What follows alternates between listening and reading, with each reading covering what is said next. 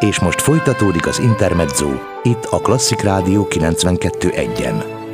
A mikrofonnál Bálint Edina. Ez az Intermezzo. Szeretettel köszöntöm vendégemet, Farkas Gábor, zongoraművészt. Üdvözlöm! Üdvözlöm, Kezicsók, jó napot kívánok! Azt olvastam, hogy ön ahol és amikor csak lehet koncertezik. Tehát ez most erősen korlátozva van sajnos.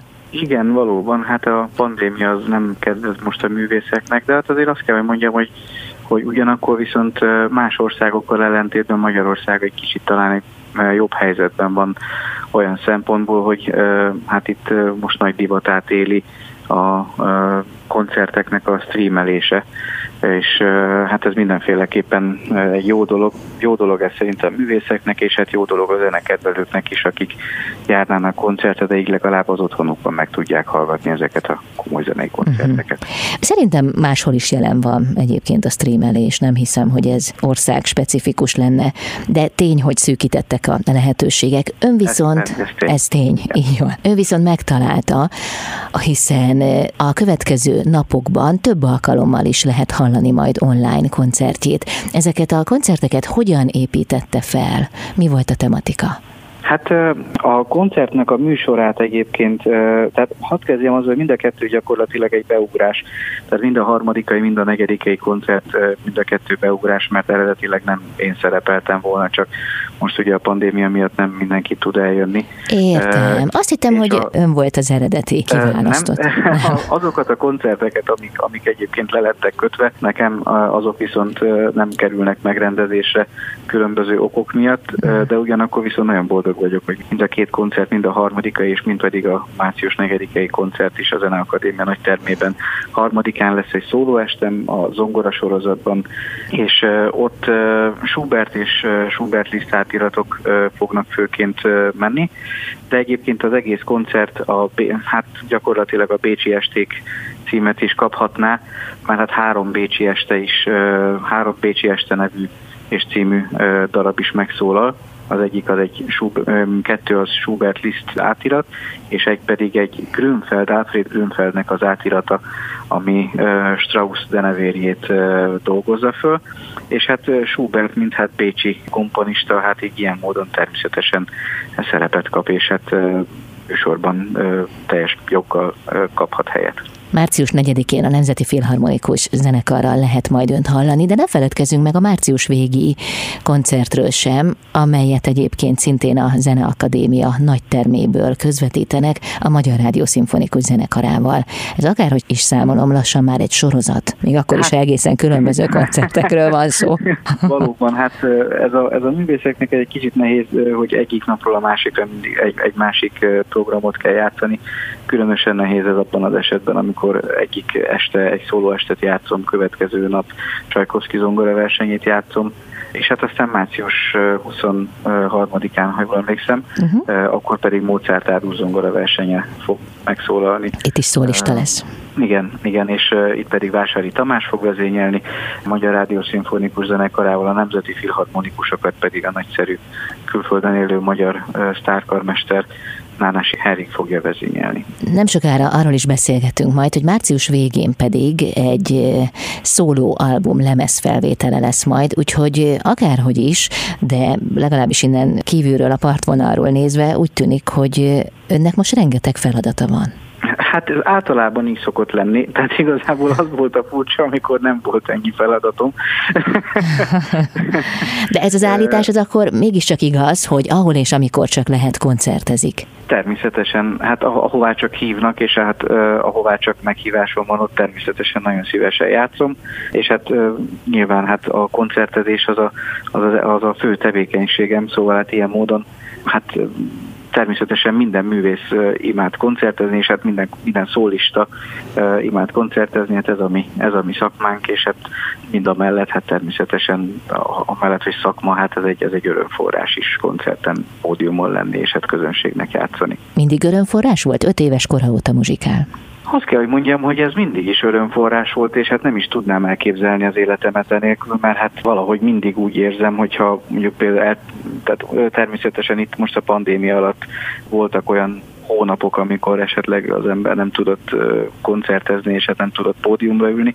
Hát az ilyen, ilyenkor az embernek elvonási tünetei vannak, és hát ez, ez mindenféle, ez teljes mértékben alátámasztja azt, hogy ez egy örömforrás, és, és hát nagyon jó energiákat kapunk a színpadon különösen abban az esetben, hogyha, hogyha egy nagyon értő közönség és, és zene szerető közönség gyűlik össze, és hogyha mi showpaszban vagyunk, akkor az mindenféleképpen egy örömforrás jelent. Hmm, remélem, hogy hamarosan mindenki jó paszban lesz. Ennek az a feltétele, hogy végre személyesen is találkozzon egymással a művész és a közönsége.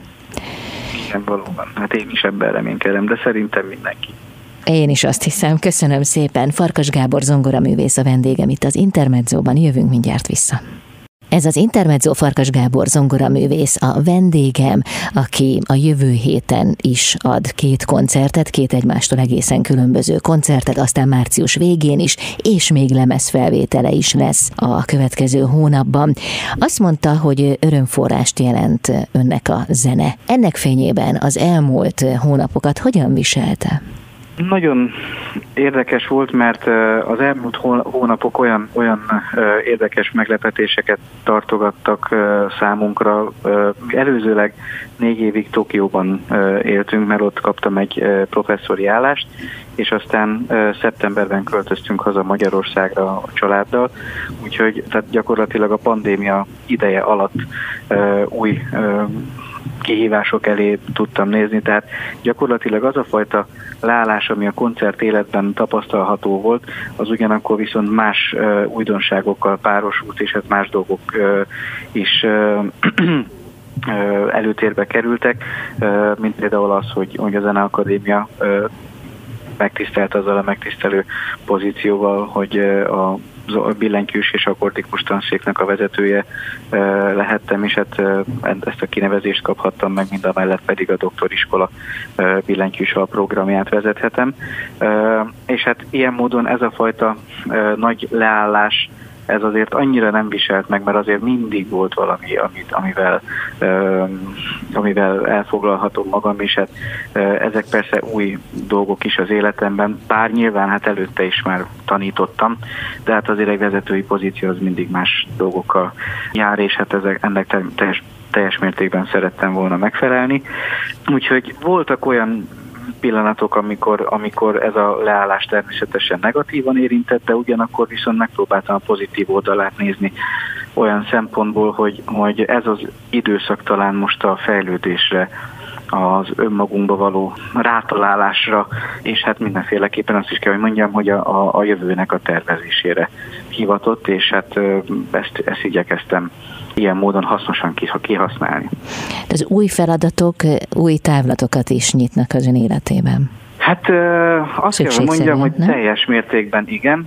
Hát amint említettem is, hogy a, a tanítás az azért nem ismeretlen számomra, de ugyanakkor viszont egy, egy, egy teljes tanszéknek a vezetése az viszont mindenféleképpen egy új dolog, és hát ilyen módon nagyon hálás vagyok a sorsnak, hogy, hogy most éppen egy olyan időszakban vehettem át az zongora tanszéket, illetve a billentyűs tanszéket a Zeneakadémián, amikor egy kicsit úgy volt időm beletanulni ezekbe, a, ezekbe az új feladatokba, és hogy, hogy nem volt még az, hogy mellette ezer felé kell utazni, hanem most itt tényleg teljes mértékben koncentrál, koncentrálhattam ezekre a feladatokra. Valóban ez egy jó felkészülési idő lehet, hiszen van idő megalapozni a terveket. Tényleg mi az, ami, ami a fejében van? Mit szeretne megvalósítani az ongora és billentyűs tanszéken? Lesznek-e újdonságok, újítások? Illetve már történtek-e, hiszen szeptembertől tanít? Igen, hát mindenféleképpen. Hát egyrészt a, a, a digitális oktatás az mindenféleképpen egy újdonság, aminek, amit mindenkinek meg kellett tanulnia az idősebb kollégáknak is, és hát természetesen rengeteg olyan dolog lesz, amikor majd normálisan be, beindul az élet, amit már mindenféleképpen szeretnék előtérbe helyezni. Uh, ahogy említettem is, hogy előtte én Tokióban éltem is, hát ilyen módon a, az ázsiai és, a, és az európai kapcsolatokat szeretném sokkal szorosabbra fűzni, és hát szeretnék egy hidat képezve, egy kulturális hidat képezve összekapcsolni a két földrészt, rengeteg olyan muzsikussal találkoztam kint Ázsiában, és ez most nem csak Japánra vonatkozik, hanem Kínában, Dél-Koreában, Vietnámban, és még Tajvanban is, szóval olyan muzsikusokkal volt szerencsém együtt játszani, vagy esetleg együtt mesterkurzusokat adni, akiket érdemes bemutatni itt Európában is, úgyhogy ez későbbiekben ez mindenféleképpen egy, egy távlati terv, hogy, hogy majd azokat a kollégákat is szeretném majd ide csábítani, játszani, akik mm, hát azóta persze természetesen már világhírnévre tettek szert, és, és mindenhol nagyon kellendőek a, a zenei piacon.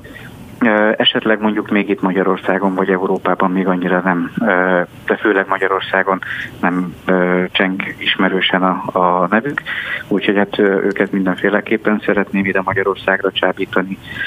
És hát nem beszélve arról, hogy, hogy nagyon szeretném az, hogyha ha a diákoknak is tudnék abban segíteni, hogy, hogy egy, mondjuk, hogyha valaki egy nemzetközi karrierre vágyakozik, akkor ebben, ebben tudjak nekik segíteni későbbiek során, mert hát ez nagyon-nagyon fontos, hogy a, a fiatal művészek felkarolása az mindig is egy, egy nagyon nemes feladat volt, és hát ebben örömmel vagyok partner. Köszönöm szépen. Folytatjuk mindjárt a beszélgetést Farkas Gábor zongoraművésszel itt az Intermedzóban. Intermezzo. Hétköznaponként 16 és 19 óra között Bálint Edina várja Önöket a legfrissebb kulturális információkkal, izgalmas vendégekkel és sok-sok zenével. Intermezzo. Itt a Klasszik Rádió 92.1-en. Az Intermezzo vendége Farkas Gábor, zongora művész. Szeptemberre, a tanévre jött haza Tokióból, ahol négy évet élt, és ott is tanított. Most pedig a Zeneakadémián átvette a zongora és a billentyűs tanszék vezetését. Mi az alapvető különbség a zeneoktatás terén Európa és Ázsia között? Olyan nagyon nagy különbséget nem tudnék megfogalmazni, mert mégiscsak európai zenéről van szó. Tehát azok a kollégák, akik Japánban, Kínában és hát az ázsiai földrészen tanítanak európai klasszikus zenét, többnyire ők is Európában szocializálódtak, itt tanultak, itt sajátították el a, a mesterségüket, tehát ilyen módon olyan sok különbséget nem véltem felfedezni. Az biztos, hogy, hogy főleg Kínát tekintve, de akár Japánt is említhetem itt, nagyon szigorú zeneoktatás van, illetve hát az oktatás az, az olyan módon hát egy nagyon erős követelményrendszerre alapul és épül, amit aztán később a növendékek egyébként sikeresen abszolválnak, de ugyanakkor viszont szigorúbban osztályoznak, nagyon szigorúan követelik azokat a fajta tökéletes produkciókat, hát amiket aztán kamatoztatnak is különböző versenyeken, mert hát a legnagyobb zongora versenyeken most már szinte csak és kizárólag ázsiai és japán, dél-koreai és hát hasonló zenészekkel, fiatal zenészekkel találkozunk talán ez az, a, ez az a szegmens, amiben egy kicsit különbözik az európai zene, zeneoktatásról. Magyarországon, tehát Európában egy kicsit próbáljuk a lelki oldaláról megközelíteni a tanítást, és hogy igyekezzünk egy kicsit jobb és több figyelmet szentelni arra, hogy, hogy a növendékek, akik tanulnak, azok igazán szabad művészek legyenek, és a gondolkozásuk összekötni természetesen az irodalommal és a társművészetekkel. Nem specifikusan csak és kizárólag a zenéről van szó. Ebben szerintem még van mit fejlődni az ázsiai országoknak. Ugyanakkor viszont a a zongora tudást tekintve elképesztően magas színvonalal találkoztam kint. Erről meséljen egy kicsit a magas színvonalról. Mit ért ez alatt? Azt kell, hogy mondjam, hogy az átlag színvonal mind Kínában, mind pedig Japánban de hát itt Dél-Koreát is említhetném egyébként. Az zongoristák átlag színvonala hihetetlenül magas. Ez, az, ez alatt azt kell érteni, hogy, hogy rettenetesen jó technikai alapokon nyugszik az oktatás, és nagyon-nagyon korán megtanulnak olyan elképesztő nehéz darabokat, és el is tudnak játszani olyan, olyan virtuóz darabokat, amiket esetleg Európában egy picit később tanítanánk. Nem, abszolút nem ritkaság az, amikor mondjuk egy tíz éves gyerek akár La Campanellákat, vagy tíz, hát volt már olyan, hogy hat éves gyerektől hallottam La Campanellát Tajvanban, és, és nem játszotta rosszul. Úgy tudom, hogy Japánban kifejezetten ismert és szeretett a Kodály módszer. Ezzel találkozott? Igen, mindenki érdeklődött e felől, és hát mindenki kérdezte, hogy, hogy én is Kodály módszer szerint tanultam-e, és hát nagyon sok olyan ember van, és nagyon sok olyan növendék van, aki direkt emiatt jön ide Magyarországra a Kecskeméti Kodály intézetbe, hogy a Kodály módszert elsajátítsa, és ezáltal aztán vissza menve Japánba, visszautazva Japánba, onnantól kezdve aztán ő ezt sikeresen kamatoztatja, rengeteg ilyen emberrel. Tehát ez egy, ez egy méltán híres hungarikum, úgyhogy ezt mindenféleképpen ezt, ezt büszkén kell viselnünk, mert ez egy, ez egy fontos dolog. Uh-huh. Amikor elköszönt Tokióból, akkor esetleg fejben már tervezte a visszatérését? Tehát ott van-e az, az a jövőkép, hogy esetleg egyszer még visszamegy Tokióba, akár rövid időre? Hogy is mondjam, én rengeteget jártam Tokióban mindig is, illetve nem csak Tokióban, hanem egész Japánban. Már több tíz éven keresztül voltak meghívásaim különböző zenekarokhoz, szólóestekre, mesterkurzusokra, és a kapcsolatom nem is szakadt meg az ottani egyetemben, mivel hogy vendégprofesszorként még mindig ott tanítok, és a doktoriskolában is van szerencsém még oktatni emellett. Úgyhogy ilyen módon hogy, hogy megmaradt ez az aktív kapcsolat. Nekem elviekben minden évben többször is ki kéne utaznom Japánba, csak most nyilván nem, ez a pandémia miatt ez nem lehetséges. Igen, jókor hát, kérdezem, igen. és hát nem beszélve arról, hogy az ottani menedzsmentem az nagyon-nagyon szorgalmas, és, és már előre lekötöttek, több évre előre lekötöttek több olyan szólóestet, és ez zenekari koncertet többek között itt említve a, az oszakai uh, Japan Century Orchestrát és más zenek zenekarokkal is, más fesztiválokra is van meghívásom a, követ, a jövőben.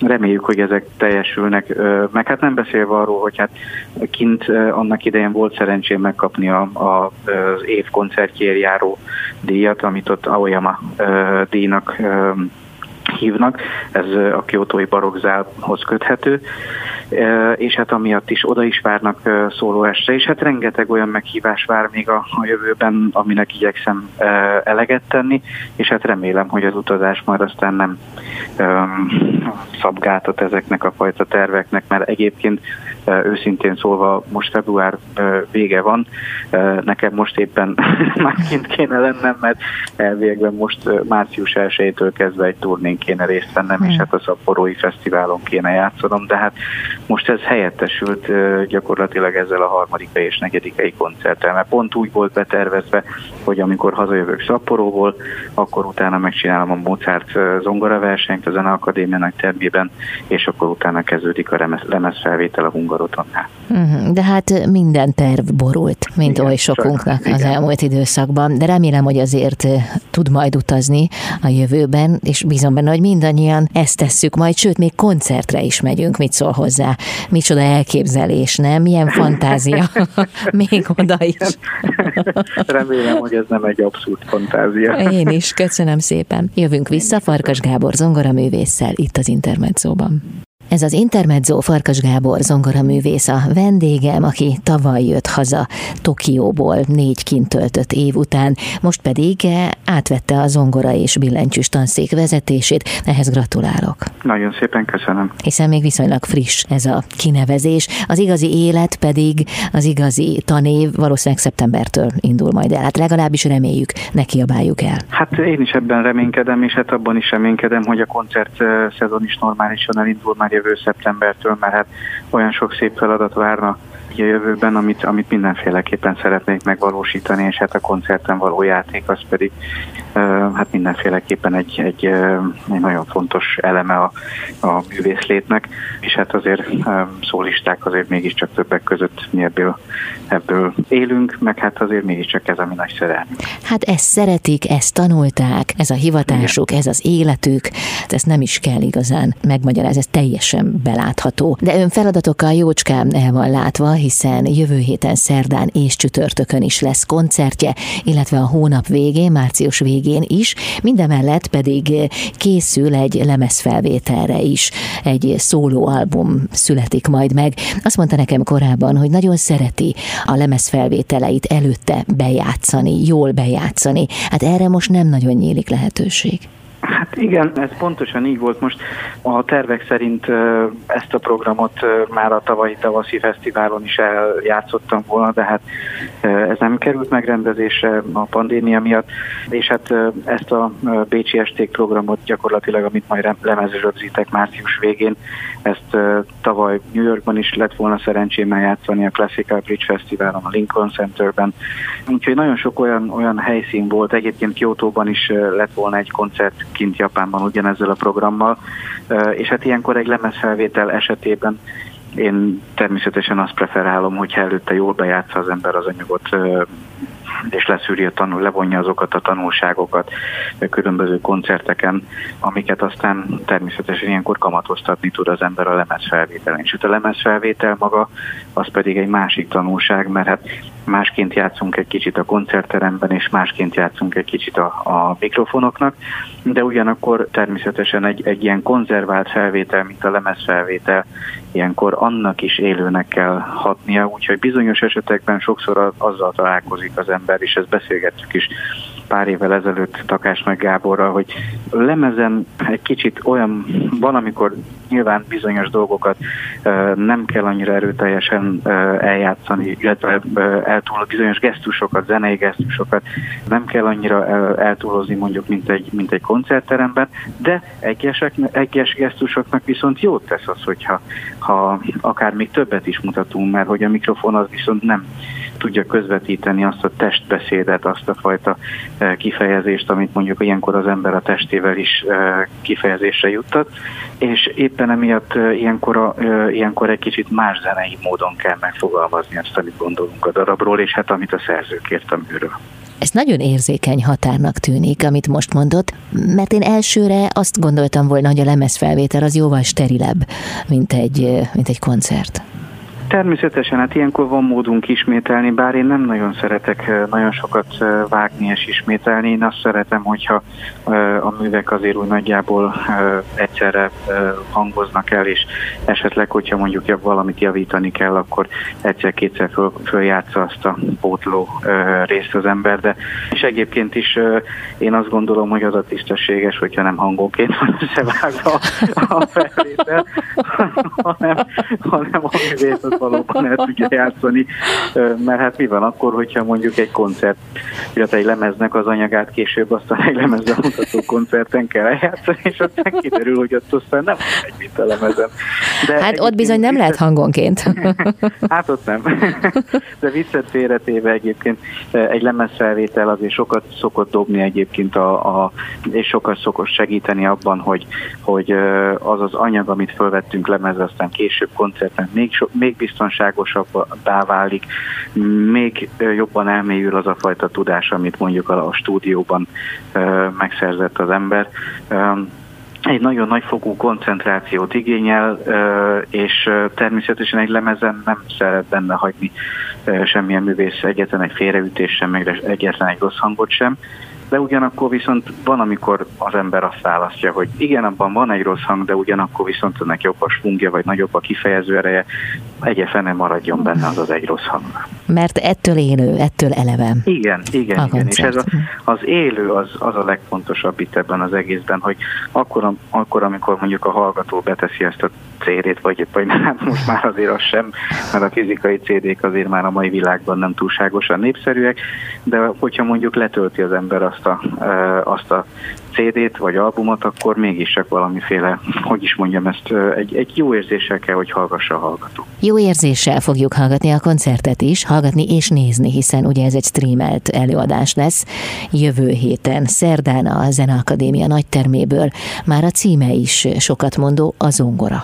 Igen, ez a uh, Jakobi koncertnek, illetve most már a Beszél koncertnek a szervezésében az MVM uh, támogatásával jöhet részt létre, és ez egy nagyszerű sorozat, most szerénytelenség lenne, hogyha azt mondanám, hogy nagyszerű zongoraművészeket hívnak meg a sorozatban, mivel ugye és én is benne vagyok, illetve már többször volt alkalmam be ebben a sorozatban játszani, ami nagy, nagy megtiszteltetés, és hát ez egy tényleg nagyszerű sorozat, nagyon öröm, hogy, hogy ebben a sorozatban játszhatok, és hát az is öröm, hogy, hogy most olyan darabokat sikerült műsorra tűzni, amiket eddig olyan nagyon sokszor nem hallhatott tőlem a közönség, közönség, illetve hát gyakorlatilag először fogom játszani így közönség előtt ezt a négy promptűt, Schubert négy promptűt az Opus 142-es sorozatból, és a három Bécsi esték, illetve hát Bécsi esték neve, címet viselő három kompozíciót, amit az egyik Schubert keringőiből válogatott össze Liszt, amit aztán gyönyörű kis parafrázisként is lehet értelmezni. Nagy, nagyszerű koncertdarabokat varázsolt belőle Liszt, és hát a denevérből pedig Johann, Alfred Grünfeld, Johann Strauss denevérjéből ez is egy kis koncert parafrázis, de az egyik nagy kedvencem, egy igazi virtuóz rádás műként is funkcionálhat, de én most a programba tettem bele ezt utolsó számként. És ráadásul a jövő héten majd úgy érezheti magát, mint az elmúlt években, hiszen már másnap is ad koncertet. Igen, és ez egy kicsit elfoglalta és teszi a, a szerdai napomat, mert hát szerdán délelőtt próbálok a Nemzeti Filharmonikusokkal Csajkovszki zongora versenyt, akkor utána majd beugrom a Zene Akadémiára egy próbára a, egy ö, ö, akusztikai próbára a nagyterembe, és akkor este fél nyolckor pedig szólóest, és hát másnap pedig a Csajkovszki BMO zongora versenye, amit egyébként nagyon-nagyon várok, mert az egyik kedvenc zongora versenyem, és hát nem beszélve arról, hogy hát a nemzeti filharmonikusokkal már egyszer volt alkalmam játszani, illetve kétszer is, mert egyszer Budapestre játszottuk el a, a művészetek palotájában, és egyszer pedig Debrecenben a Kölcsei Központban. De most így pár év távlatából most érdekes visszanyúlni ehhez a darabhoz. Japánban is játszottam egyszer, Tokióban, egy ottani zenekarral, de ilyenkor mindig öröm visszanyúlni egy olyan darabhoz, amit, amit pár évvel ezelőtt játszottunk utoljára. Uh-huh. És még a hónap végi lemezfelvétel előtt a Magyar Rádió Szimfonikus Zenekarával is együtt játszik. Egyébként a karmester Vásári Tamás lesz, aki az önmestere, mester és tanítványa Igen. együtt Igen, játszik. gyakorlatilag a doktoriskolában ő volt a zenei konzulensem Kocsis Zoltán mellett, és hát Vásári Tamásról egyébként is csak a legjobbakat tudom elmondani, mert olyan fantasztikus ember és művész is, és hát ő volt az, aki gyakorlatilag a, az első koncerten, ami szintén a zongora sorozathoz köthető vissza a nagyteremben, amikor a debütáló koncerten volt a Zeneakadémia nagytermében, akkor uh, volt olyan kedves, hogy, hogy két szólórádás után, hát te természetesen ezt megbeszéltük azért, lejött a rektori páholyból és eljátszotta velem Schubert négykezesét, az F-mol fantáziát, és hát a, a Magyar Rádió országos zongora versenyének a zsűriében volt benne, talán azt hiszem, hogy ő volt az elnök, és akkor onnantól kezdve datálódik, ez 2003-tól kezdve a mi kapcsolatunk, és onnantól kezdve rengeteg alkalommal tudtunk együtt játszani, illetve volt módunk együtt játszani, illetve nekem volt az a megtiszteltetés, hogy vele játszhatok. Akár két zongorán, akár négykezes darabokat szólaltattunk meg Magyarországon is, és Angliában is játszottunk jó pár alkalommal, és hát vezényelt is egy jó párszor, és hát mindig nagyon nagy öröm vele játszani. Úgyhogy ez a Mozart zongora verseny, amit ő egyébként gyönyörűen játszott, ezt én életemben először fogom vele játszani, de ugyanakkor nagyon-nagyon várom, hogy ezt a Mozart zongora versenyt vele játszhassam el a nagyterem színpadán. Nagyon szépen köszönöm a beszélgetést, nagyszerű időszak elé néz, ahogy hallottam. Hál' Istennek igen, és hát reméljük, hogy aztán ez egyre jobban így marad, és hát szépen visszakerül minden az eredeti kerek, kerékvágásba, és hát őszintén remélem, hogy aztán minden tényleg visszafordul egy, egy jó irányba. Reméljük, hogy így lesz. Köszönöm szépen. Én is nagyon szépen köszönöm. Farkas Gábor zongoraművész volt a vendégem itt az Intermedzóban.